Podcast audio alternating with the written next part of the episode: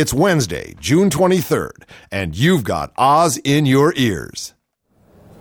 This is uh, David Ossman. I'm on the road for Radio Free Oz here in gay Paris, and I'm beside the runway here at the celebrated Salon of the notoriously controversial haute couture designer Yves Saint Stool. Uh, bonjour, Yves. Welcome to my salon, David. Uh, we have just a moment before the showing starts for my latest collection, Toxique. Toxique, uh-huh. Well, Yves, you're probably best known for your squid agony boots. You you introduced them at your first salon back then in uh, 1980, right? Well, I have them here in the case, the, the prototype of the agony boot. oh, that's the look of the 80s, the cowboy styling. The fashion of President Reagan. He may have been brain dead, but the man knew how to wear that cowboy look. uh-huh, and this exotic leather. what- Polar bear hide, the stripes of the Komodo dragon. Uh-huh, and this uh, very high heel uh, lucite with the flashing lights. With the beautiful lights were made by the agony of the squid, Uh-huh. who emits the electric pain every time the wearer steps on the heel, compressing this little petite mollusk. Oh, wow. And, but you had to take them off the market. PETA brought me down. Uh,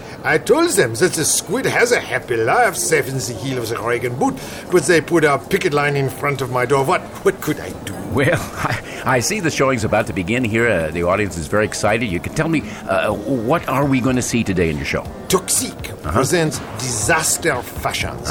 As you know, I normally design for the humans, but with the crisis in the Gulf, I, I have turned my attention to clothing for the aquatic victims of this man-made tragedy. Ah. Oh, so dommage.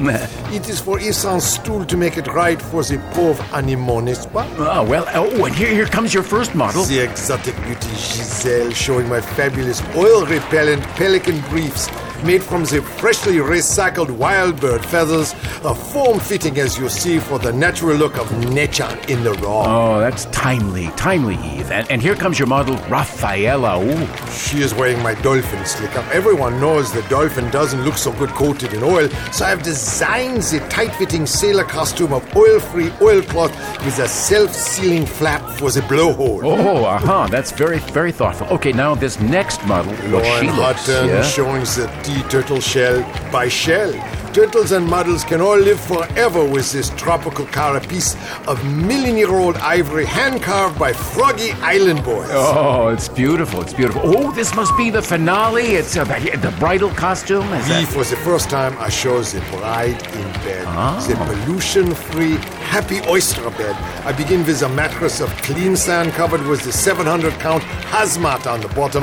Then spill-repellent cover-up linens. The fluffy pillows and duvet boom are stuffed with clippings from famous Hollywood poodles and gaga wigs. Oh. And finally, the green war sham, sham for complete protection in the season of the hurricane. Well, well, uh, that sounds like a, a thorough pretend. But the bride herself, uh, can you describe her Of outfit? course, Imani is dressed as a prototype of the jumper jail suit in Florida orange with stripes of bayou blue. Oh, it looks pretty rugged. It has to be. I'm making it for the president of BP, Tony Hayward. he will have to wear it a long, long time. Well, everybody seems very enthusiastic about that. Congratulations on your non-toxic showing, Yves Saint Stool for Radio Free Oz. This is David Ossman in Paris. Au revoir!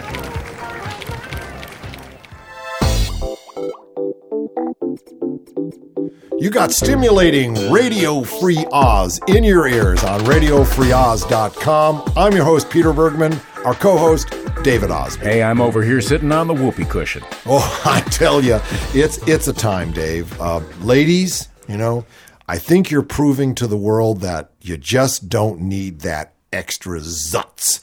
The first pill designed to boost the female sex drive failed to make It a failed. Failed to make a significant impact on oh, Golly, libido in not doctor. one, Dave, but two. not only two studies, but federal health regulator said this. Remember, we're being regulated out of our minds. Yeah. Though some women did report slightly more sexually satisfying experiences. Huh? Slightly more. Slightly. I know how, girls like that. How was it for you, baby? Yeah. Slightly better. Just Well, that'll slightly bet better. my ego. That's all I need to hear. The Food and Drug Administration is considering Boehringer Ingelheim's. This is a, a German concern. Uh, Mm-hmm. Their drug filbocin for premenopausal women who report a lack of sexual desire. And it's a market that drug makers have been targeting for more than a decade since Viagra got, you know, got, ev- got, such a stiff, you know, uh, reception. The search for so called female Viagra has proved elusive, though, with many drugs abandoned after showing lackluster results. Uh, just, I guess, women, just as you said, don't need that extra zutz. Or utz or push or whatever. Another chapter in No Good Deed, or no even relatively good deed, goes unpunished. It seems BP, right, is ponying up 20 billion for Gulf spill oil damages, and this is an escrow account where nobody can touch it and it's going to get paid. And quite a few Republicans don't like it one bit. And I wonder why. The Obama administration and BP seem to have come to a solution on paying for damages from the Deepwater Horizon oil spill with a $20 billion escrow account to pay out damages to claimants. And since everything that a president does will get attacked by opponents, some Republicans have come out strongly against it, with a sum total of charges being that it will turn into a political slush fund. This is an escrow account. Pure, it, that has been procured through dirty Chicago thug tactics, and it will be paid out to Acorn the the Acorn Nut Brigade. That's of course Rush Limbaugh. You know, whenever he starts to his ears start to ring because of the OxyContin flashbacks, or whenever he has nightmares of sending his mate out to pimp for his drugs, he just gets on the air and says Acorn, and everybody forgets about it. Representative Michele Bachmann. Oh, she She's the bouffant wingnut. Vigorously attacked the idea. She said the president just called for creating a fund that would be administered by outsiders. What does she mean by? Yes, of course it's going to be administered by outsiders. You want it administered by insiders, which would be more of a redistribution of wealth fund. Well, that's true if you've got a very wealthy corporation called BP that has screwed a lot of people who are going bankrupt and have to give them some money. I suppose that's a redistribution of wealth. Michele, get a brain. Uh, she also she also added that uh, BP should say we're not going to be chumps and we're not going to be fleeced.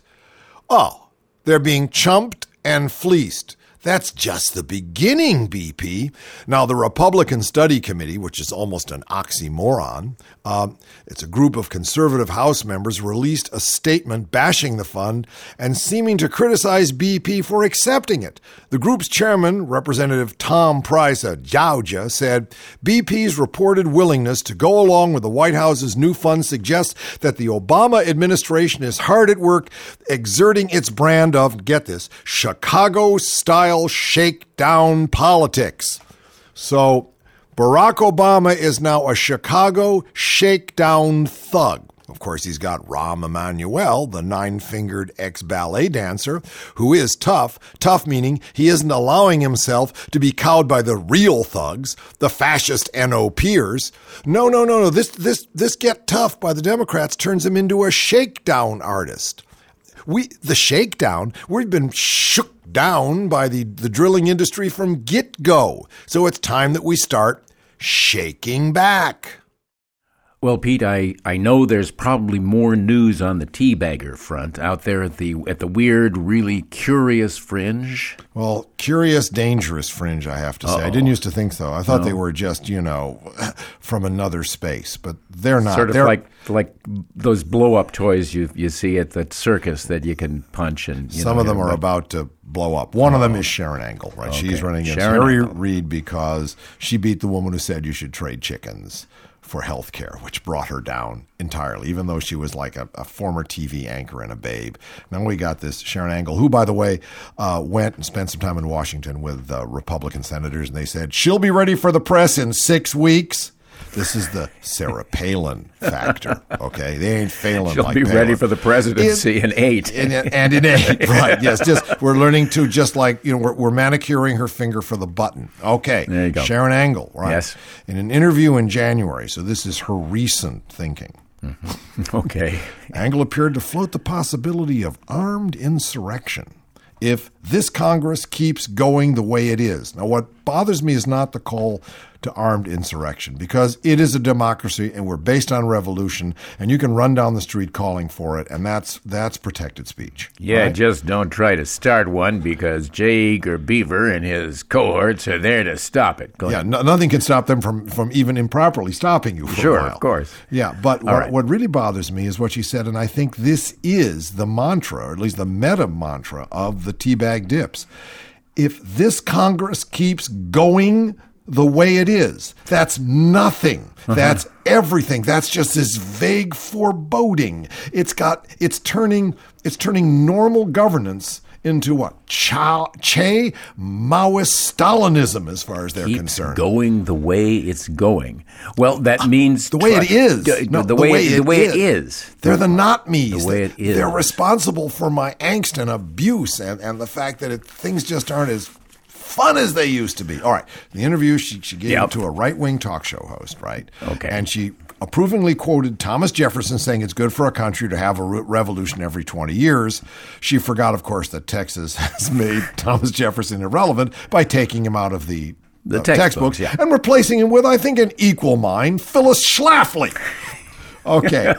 And she said, now here's what she said Yeah. Thomas Jefferson, good for revolution. She said that if Congress keeps it up, keeps it up, Keeps it up. keeps it up, keeps going the way it is, Uh-huh. these people are brainless. Uh, people may find themselves resorting to Second Amendment remedies. Second Amendment, Amendment remedies. Remember the sign, you know, with guns? Yeah, yeah, yeah, yeah. What's No, more, that. The talk show host It's said she invasive, but I get it. Yeah, the talk show host said there was no doubt she was floating the possibility of armed insurrection as a valid response if Congress continues along its current course. What does that mean? Well, that means they aren't. They, they, well, seriously, seriously, it has something to do with the, the the rush toward a socialist state that is what the the wingnuts seem to see in the future by providing health care for everybody. No, they're right, but it's going to take a lot longer. See, they're going to be long gone, but they're right. The, the tip has been made. Not that I'm like a huge pro socialist. The fact is that government, which is people, is needed in larger units to solve certain things that are larger than individuals. That isn't like, you know, uh, uh, Pol Pot, you know, meets Che. This is just what's happening in a larger, more complicated world. I think it's people who have a, a bird's eye view, as it were, of the country. I mean, there's there's more statistics going on now than there ever has been. Every day, there's another group of statistics that send the stock market into berserkerdom. You know, In either direction. yeah, it doesn't matter anymore. Sell, buy, long, short. Who cares? Greek bonds are junk, ah, but they were dejunked by the unjunked people who adjunctly sent in the money to rejunkify them. Well- I'm going to buy, I'm going to sell. And they're both right, and they both lose. There you go, and always will. Hey, listen, uh, if you think the law is is is weird, the Arizona law. Okay, since we're talking at the edge of We said sanity wingnut, here, let's wingnut. talk Arizona. Okay, lawmakers have turned, of course, uh, um, racial profiling into official policy. Okay, here's here's a few of the other laws they've passed recently. Um, uh, uh, uh, let's see. Wait a minute. This is from Harper's, and here it is. One bill, another new law bans the funding of any ethnic studies programs in the public schools. A third prohibits intentionally or knowingly creating a human animal hybrid. That's always something that concerns me when I tool through the, the Phoenix suburbs. Somebody in one of those tract homes is hybridizing animals. Animals and humans. Lawmakers declared February 8th the Boy Scout holiday. They took time out to discount fishing license fees for Eagle Scouts and approved a constitutional right to hunt. This is all going on in the Arizona legislature. I wonder if they have a constitutional right for Boy Scouts to hunt homosexuals in Arizona since there are no homosexuals officially in the Boy Scouts, certainly not the ones that are leading them, right? Certainly not. They're all working for the Catholic Church or Cardinal Mahony or, or some other charitable, you know, zero sum organization. okay, to, to, to drop another tea bag into the already Dip on. brewing stew here. In January, Senator Jack Harper, an immaculately combed zealot, I'm quoting the, I'm, I'm, quoting the, the, the, Harper's editor. Uh, an immaculately combed zealot who speaks in the patter of an info, infomercial voiceover submitted a bill that would allow faculty members to carry guns on university campuses, saying it was, quoting, one very small step in trying to eliminate gun free zones where there's absolutely no one who could defend themselves if a terrorist incident happened. Like Kent State. Right, right. If the National Guard came and decided to start shooting at you, you wouldn't have your 357 Ruger, you know, alligator grip, double chambered, you know, well, Glock well, Senator, ready to take Senator somebody Jack, out. Doesn't matter who. Senator Harper's going to have it. Okay, the House passed. This is Arizona. The House passed a measure that would force President Obama to show his birth certificate to state officials if he runs for reelection this is Mercer Berther. Okay. Right? Arizona. he's a Hintville hyena. As well as a bill that bars Arizona from entering into any program to regulate greenhouse gases without approval from the legislature. There are only two ways to vote on this, said Representative Ray Barnes. yes. It was named after the barn, by the way. Yeah. You going to call it? What? Ray. Ray Barnes. Ray that Barnes. works, yeah. Yes. Uh, yes or face the east in the morning and worship the EPA because they own you. Pentagon investigators are trying to determine the whereabouts of the Australian born founder of the secretive website WikiLeaks for fear that he may be about to publish a huge cache of classified State Department cables that, if made public, could do serious damage to national security, government officials say. And this, according to the blog The Daily Beast, one of my favorites. The officials acknowledge that even if they found the website founder, his name is Julius Assange, it is not clear what they could do to block publication of the cables on WikiLeaks, which is normally based on a server in Sweden and bills itself as a champion of whistleblowers. American officials said Pentagon investigators are convinced that Assange is in possession of at least some classified State Department cables leaked by a 22 year old Army intelligence specialist Bradley Manning of Potomac, Maryland, who is now in custody in Kuwait. I would not like to be in his shoes or in his non shoed feet. And given the contents of the cables, the feds have good reason to be concerned. Manning, while posted in Iraq, apparently had special access to cables prepared by diplomats and State Department officials throughout the Middle East regarding the workings of Arab governments and their leaders, according to an American diplomat. Oh my, my, Hillary Clinton, eat your heart out. The cables, which date back over several years, went out over interagency computer networks available to the Army and contained information related to American diplomatic and intelligence efforts in the war zones in Afghanistan and Iraq. Oh my. Last week, Assange was scheduled to join famed Pentagon Papers leaker Daniel Ellsberg for a talk in New York. But instead, Assange appeared via Skype from Australia saying lawyers recommended he not go back to the United States. He was in the States recently when he gave press interviews to promote the website's release of an explosive 2007 video of the American helicopter attack in Baghdad that left 12 dead, including two employees of the Reuters news agency. We used uh, the audio on that for one of our first collages on Daily Oz. Well, there's more. It's getting hotter and stickier. WikiLeaks is preparing to release a new video, this time showing the notorious U.S. airstrike on the village of Garani in May 2009 that killed roughly 140 civilians. While the U.S. has disputed the Afghan government's casualty figures, it put the number at only 20 to 30 civilians, only 20 to 30, it's probably 140, and said that twice as many militants had been killed in the strike. Oh, that's good. Two militants for one civilian. Now, there's an algebra I like. A military investigation concluded that U.S. personnel made significant errors during the attacks. The Garani airstrike is believed to be one of the deadliest attacks in terms of civilian casualties since the U.S. invasion. American officials were unwilling to say what would happen if Assange is tracked down, although they suggested they would have many more legal options available to them if he was still somewhere in the United States. But to protect the site from attack by intelligence agencies, Assange has placed WikiLeaks on several internet servers, making it all but impossible for any government to shut down the site. This is good. This is good, good, good. This is open kimono international relations. We're hiding everything behind national security. Our only national security is openness and doing no harm.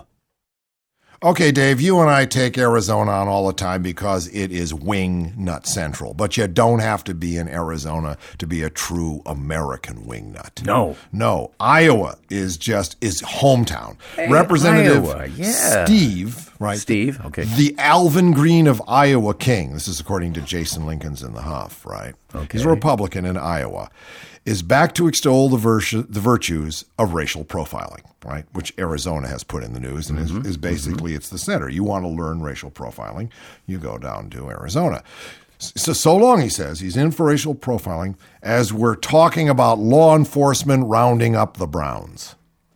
Now, I don't. Does that mean Latinos or you know, doesn't mean your neighbors? You know, it's everybody. Everybody lives next door to the Browns. Uh, the Browns. No, uh, I believe that the census says, uh, "Are you?" Uh, you know, there's white and not white, and then there's but Latinos are considered to be white. White. So there's no browns. Brown. No, I guess an African American could be considered brown, but that isn't what he means. He's talking about Hispanics. Right, yeah. Because there aren't a lot of African American undocumented people in the United States. They've all, you know, they were all long ago enslaved. That was a form of giving them their ticket. Well, They took- have their ticket, they just took- like I do. We all got our ticket. I think we had to get it in one of the amendments, though. Well, yeah, maybe. So it all went down in a speech recently in the House of Representatives. See these states' House of Representatives. We should be hanging out there because there's some great stuff going down.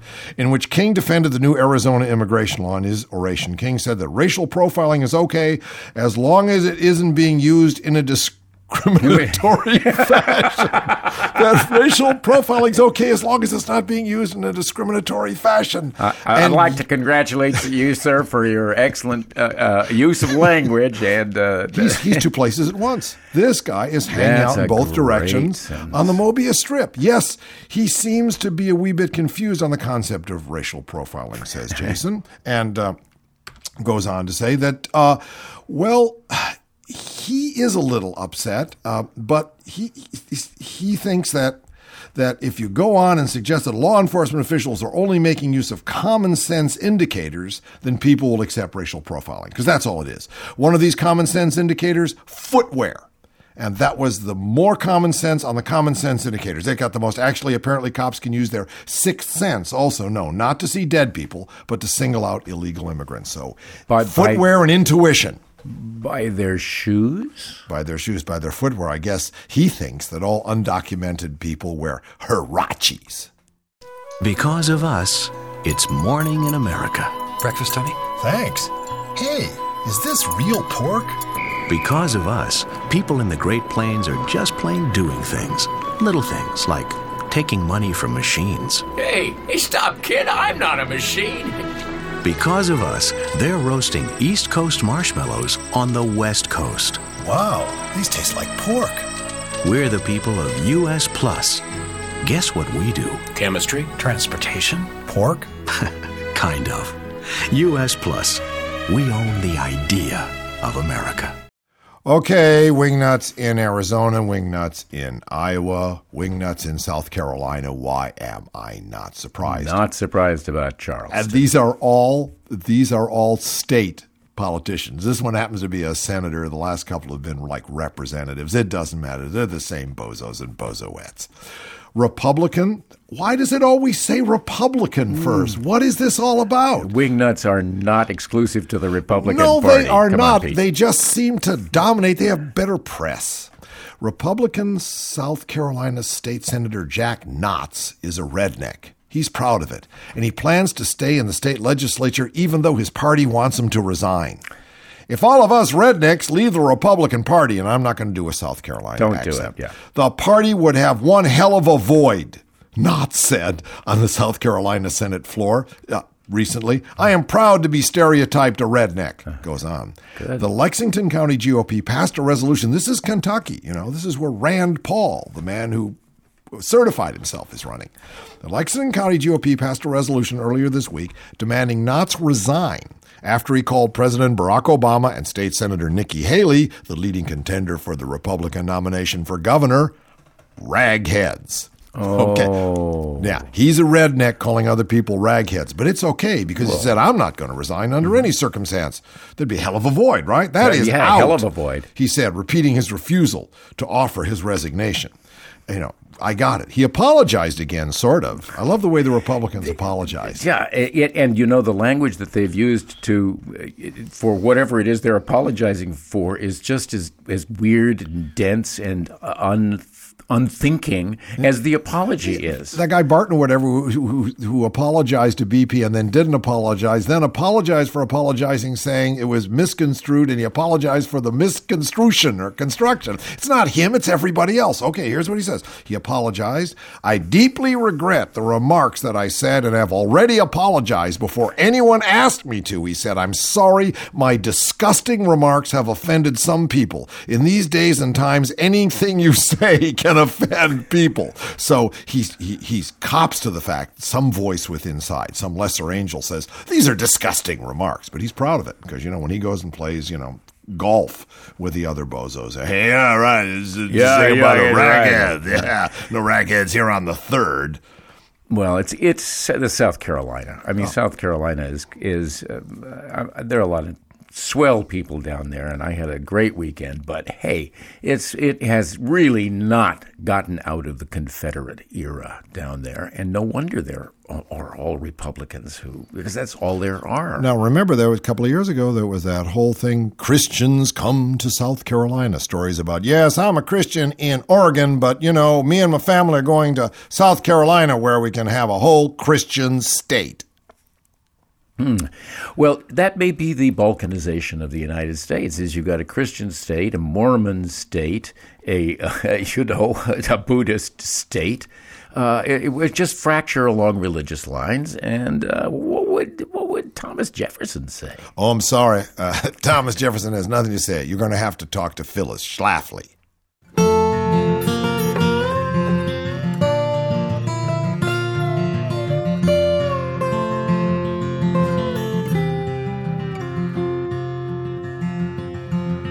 Sweet Charlene McGray, she was pretty as a posy in the springtime. Lighty die. She would twirl around all day, get dizzy, and she'd fall down in a haze. Lighty die. And the country breeze passed slowly as I went to her knocked upon her solid wooden door. But her father, he just looked at me and said, Leave her, I'll call the law. So I cut her paw in half with a chainsaw. Light-a-da, light-a-da-da-da-da, light-a-da, light-a-da. She always had a way of giving all the neighbor boys sensations. Lighty They would close their eyes and pray that their Christian God would lead them from temptation. Lighty But her mama didn't want that girl to grow up and end up with a heathen like myself. But she always tried to tell Charlene about my little flaws. So I cut her mom in half with a chainsaw. Light-a-day, light-a-day, light-a-day, light-a-day, light-a-day,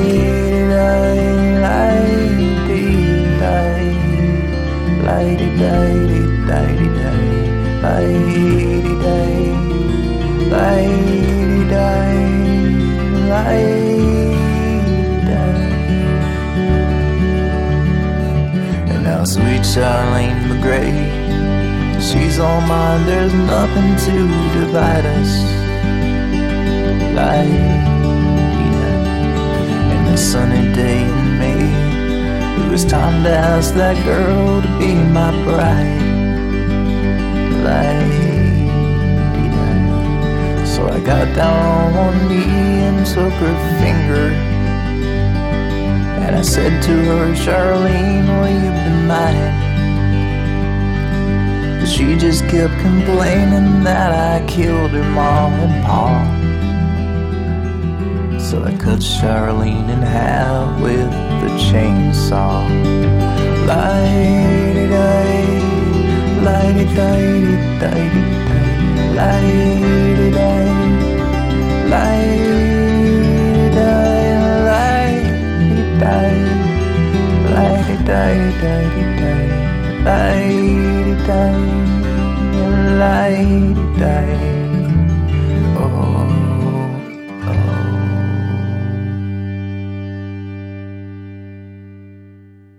Well, we do live in a in a free country, Peter. We No- certainly do, and no- we're free to be free. That's right. That's right. Among those those things that are are that the uh, that the extreme Muslim uh, uh, governments or mm, policymakers are opposed to, uh, it, a curious list. So, watching soccer games, We, we went into that. Right. They can't And watch the can't World watch Cup, the- although that's what everybody wants to do. and they can't wear bras. They Of course. Also outlawed bras. Now, my question is, how can you know the sheriff of Al Shabaab no.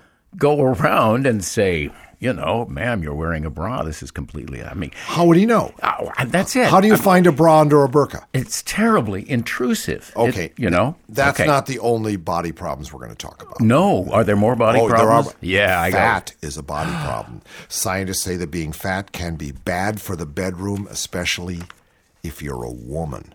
Okay. European researchers found that obese women had more trouble finding a sexual partner than their normal weight counterparts. This isn't true for obese men, though. Okay. They, they have no problem. Uh, yet the fat women have a bigger problem with unplanned pregnancy. Okay.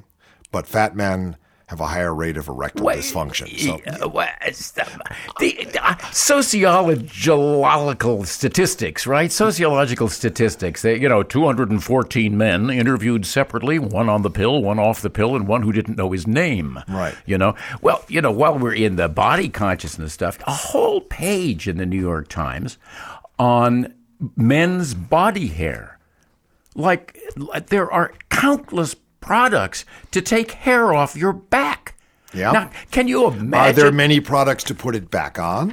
I- No, no, no. That's well, that's the law of thermodynamics. It doesn't work in both See, ways. here's the government laws. If you pass a law against, you know, uh, against wearing a bra because it's sort of anti-Muslim, uh, if you think By, about by it only by way. some people's Only by some description. people. It- This Yes. nothing official. Remember, there is no official Muslim church, so no one speaks for all Muslims. The problem is they speak for like three thousand of them. Yeah, and, well, this is Al Shabaab and his crew and his his group. How do they confront shaving men's backs? I mean, if you look at America, I'm talking. I'm, I'm trying. To I'm looking at America here. right now Here as we're looking speak. at America from from far behind. away, and what we see is a full page about how you can shave your back. This is not going to get us friends in the Middle East. I guess we could call this one the Taliban's coming for dinner. Make sure we set out our best McChrystal. This is actually from um, Gareth Porter in the Asia Times. I do love the Asia Times. As I say, if you go up there, you'll read articles by Americans and other people that are really long and really complicated and interesting, much too long and interesting for most newspapers.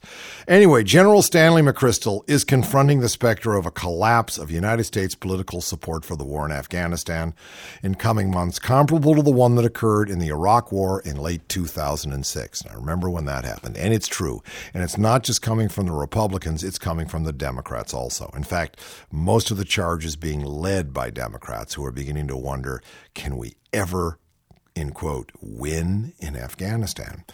But Crystal's message that his strategy will weaken the Taliban in its heartland took its worst beating thus far when he admitted that the planned offensive in Kandahar city and surrounding districts is being delayed until September at the earliest because it does not have the support of the Kandahar population or its leadership.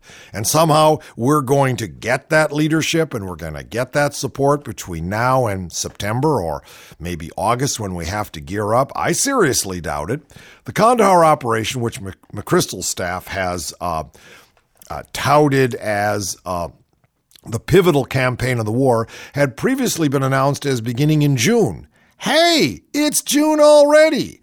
But it is now clear that McChrystal had understood for weeks that the most basic premise of the operation turned out to be false. Really, I wonder where he's getting his info. When you go to protect people, this is his quote, the people have to want you to protect them, said McChrystal. He didn't have to spell out the obvious implication. The people of Kandahar don't want the protection of foreign troops. We're screwed. They're screwed. Everybody's screwed. Let's go home.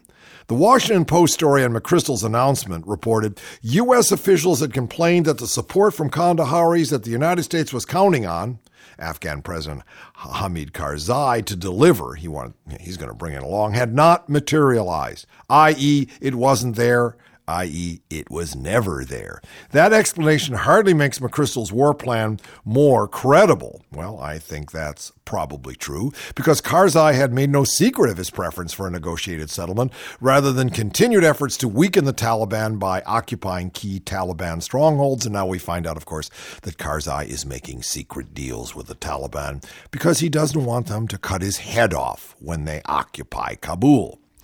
When female U.S. Marines tried to get Afghan women to come to a meeting recently, uh, not a single woman showed up. And despite a NATO offer to hire as many as 10,000 residents for labor projects on irrigation projects, only 1,200 have signed up, and some of them have been beaten and killed subsequently by those beasts, the Taliban. Taliban means something like people of the book, students of the book. Well, they ought to go back and take a look at that book again. The U.S. officials in Marja are trying to convince local residents, in effect, that they should trust the foreign troops to protect them from the Taliban.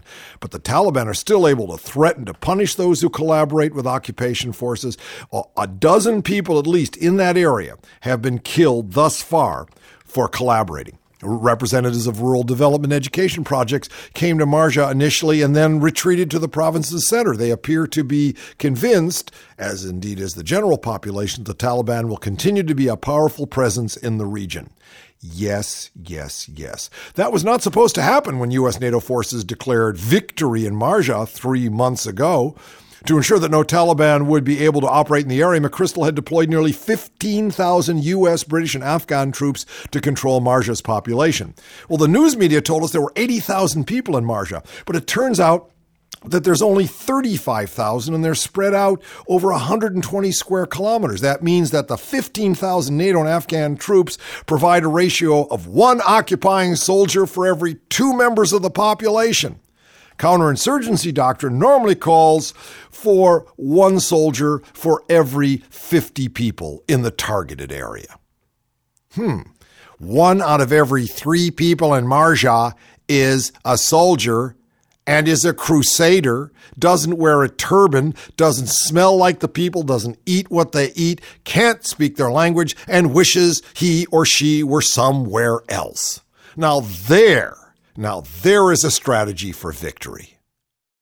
They call him the Teflon Cardinal in Los Angeles because their Cardinal, Roger Mahony, who built Our Lady of Self Storage down there, the the huge new cathedral. I don't know if you've seen the new across the street from the Mickey Mouse uh, uh, Stadium, right? Uh, the uh, concert hall. Yes, absolutely, yeah. the Mickey Mouse concert, which may be the most beautiful building I have seen in ever so long, by my taste, certainly. It certainly beats Our Lady of Self Storage. Cardinal Mahony, soon to retire, you know, and they've already got his crypt below. I've been in the crypt section of uh, the Church of Los Angeles. There is already a Mahony crypt Scary. waiting for him. I think with what's going down, he might just want to get in there sooner rather than later. So he can continue to roll. roll. He ha- he has now joined his mea culpa to the mounting stack of apologies from the Pope on the failure to protect children and teens from known sexual abusers in the priesthood. His comments came in response to a release of a deposition he gave this February. See, that's been his downfall, is that people actually ask him questions where he has to tell the truth uh, in which, um, brought by some of the 23 victims of the defrocked priest Michael Baker. Baker's now in prison serving a 10 year term for molesting two children. In the deposition, Mahony says Baker told him the boys were not from the parish and had returned to Mexico. Mahony said he didn't call the police, didn't ask his staff to search for the boys, and didn't alert parishioners to the abuse because no victims came forward. So if somebody's been if somebody's been shot, been killed, right? But because the dead man doesn't come forward to complain, why should you talk about the guy with the smoking gun in his hand or whatever is smoking in his hand? Yeah, exactly. I'm, I'm trying to. Oh, yeah. Does he go on? Yeah. So, Okay. oh, oh, yes, Mahony said he believed Baker would uh, not reoffend because he had confessed on his own and seemed sincere about seeking treatment. That means one of two things: he is completely naive that Roger Mahony has no idea about anything that's got to do with the body, the id, if such a thing exists, or he's just plain lying. I don't know. I, I think it's you know these people live such uh, such strange and isolated lives, and yet they dictate on uh, uh, for everybody else. I mean, how can they know? How can they know? Okay, now we've been we've been talking the last couple days about how Republicans apologized without apologizing, or people apologize Yes. without apologizing. Well, Mahony's put a whole nother you know book on the shelf. Okay, he says the challenge is trying to look at 1986 through the lenses of 2010 because we have developed over the years all kinds of policies and procedures where we were very much aware of it, of what needs to be done, how it's done, how quickly it's done. He said in the deposition, Oh my God, it's impossible to talk about 1986 without understanding all that has gone on since and look back. I just can't do that. Hey, Cardinal, what about 1956? Hey, hey, Cardinal, Cardinal, what about that divide between heaven and hell? Carumba! If I drove this car in my country, I'd be kidnapped. Carumba! I want a car that smells like me. I'm not an simple man. I do not need an simple car. Carumba! I love to drink in the lush, wine-filled interior. I like the way the doors lock. I will be buried in this car. Carumba! I love this car. I hate this music. From General Motors, the people who gave you the luxury car and recalled it. How much oil can an oil gusher gush as an oil gusher gushes all that oil? Well, the Gray Lady says a government panel has released yet another estimate of the amount of oil flowing from BP's damage well, declaring that as much as 60,000 barrels a day could be spewing into the Gulf of Mexico. That's roughly 2.5 million gallons of oil a day, and it means an amount equal to the Exxon Valdez spill could be gushing from the well about every four days. Well, this is really an upset. Remember, we talked about having the Exxon Valdez holiday every 6.4 days because that's how long they thought it would take to get this going. Now it's every four days we can have the Exxon Valdez holiday and take a day off and consume no oil. This is bad stuff, but how about this little factoid? All of the oil that has gushed into the Gulf of Mexico put together would keep America running for four hours. The flow was already categorized as the largest offshore spill, certainly uh, in the nation's history, but the new figures sharply increased previous estimates. Scientists uh, had estimated that the flow rate ranged from 35,000 to 60,000 barrels a day. That's quite a spread, up from the rate they issued only last week, which is 25,000 to 30,000. What was it that made them double their estimates? Did they go off their meds or did they go on their meds? It continues a pattern in which every new estimate of the flow rate has been dramatically higher than the one before.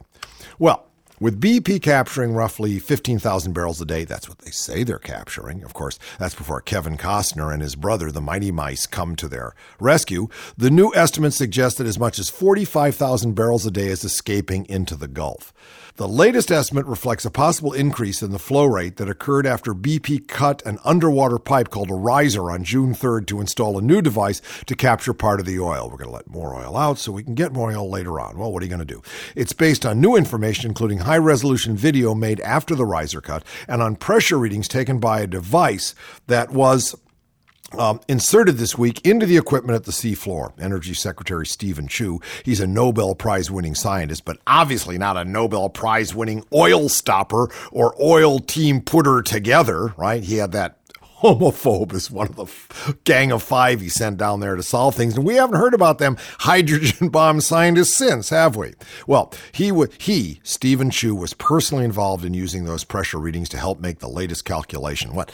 They brought the readings in? Did they bring the equipment in? Did they just turn on CNN and let him watch it gush? And he could just, with his Nobel laureate mind, kind of guess, kind of the, it's the Chu factor. Chew on this, America! This estimate brings together several scientific methodologies and the latest information from the seafloor and represents a significant step forward in our effort to put a number on the oil that is escaping from BP's well, Chu said in a statement.